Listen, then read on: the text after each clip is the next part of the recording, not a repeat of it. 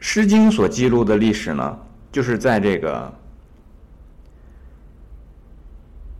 论语》肯定是之前了，对吧？就是在春秋再往前一些的时候，周朝的主要是以周朝的这个时候。那么在西方来讲，如果讲说爱琴海文明，这个迈锡尼呀、克里特岛这上面的文明呢，它其实也是在那一个时期，都是用荷马史诗来记述的。那这个时期的文明呢，实际上和日耳曼人几乎没有什么关系。日耳曼人很像是什么呢？很像是当时在我国的北部的这个少数民族，那个就那个时候叫什么呢？叫什么赤狄呀、白狄呀，对不对？这个夷狄是指的这些的，也是在北方，而且呢，都是以游牧为主。那么，直到这个经过很长时间以后，日耳曼人呢分成非常多的部落，和这个匈奴的这个部落分成非常多，是非常相像的。然后呢，过一段时间呢，就会和南方的这个民族发生交战、发生融合、发生商贸等等这样的一些往来。后来，这个日耳曼人很多呢，都变成了这个雇佣军，比方说哥特的这个。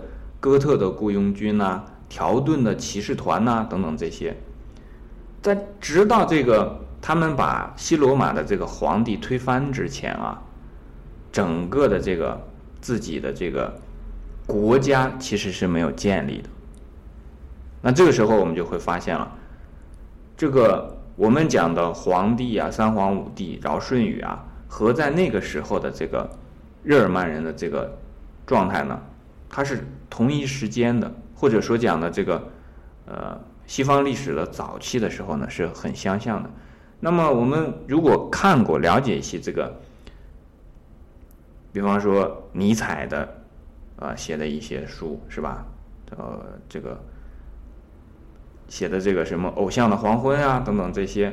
那么在看这个。恩格斯、马克思写的一些，因为他们写这些东西，并不是只讲共产主义，他其实是会从历史当中来找到这个自己的一些看法，然后引申出自己的观点。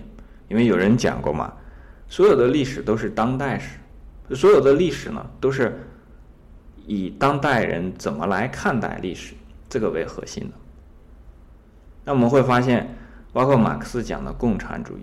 尼采所推崇的，或者希特勒所推崇的这些日耳曼人所一直向往的这种社会模式呢，其实和我们之前所讲的中国人的所讲的这个人心不古啊、先王之道啊很相似。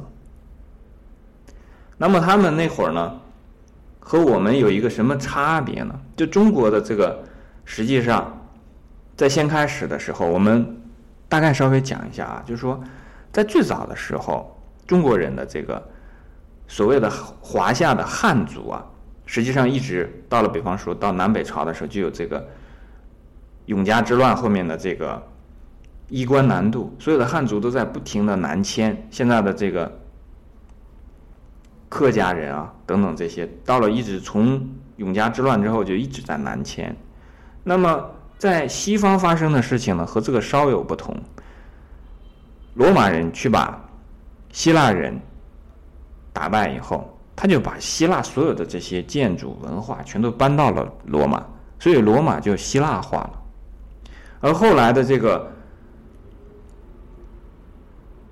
日耳曼人建立自己的国家呢，又继承了罗马帝国的宗教基督教以及它的文化。所以后来英国有一个诗人讲过说，所有的英国人其实。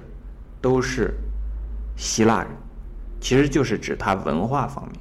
那么，中国，比方说，我们知道淝水之战，中国的这个情况和这个西边的情况很像。实际上，后期的这种民族大融合非常之多。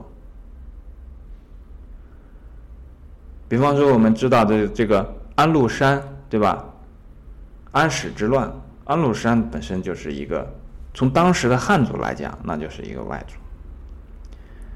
再往更早之前的这些永嘉之乱里面的这些所谓姓刘的皇帝，实际上也是匈奴的贵族。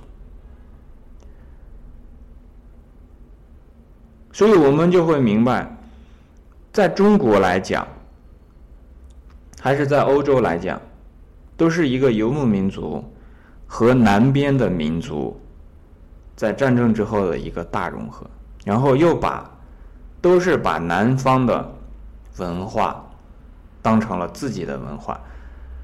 那么，像我们呢，中国呢，就一直在讲最早的这种。共和的所谓的这个呃三皇五帝那个时候的这种社会状态啊，是人们一直所向往的。那像西方的这个日耳曼人呢，就一直在向往自己的这个最早的时候的这个原始的部落的这种社会的这个状态，有这么个相通的地方啊。今天我们稍微把这个讲一讲。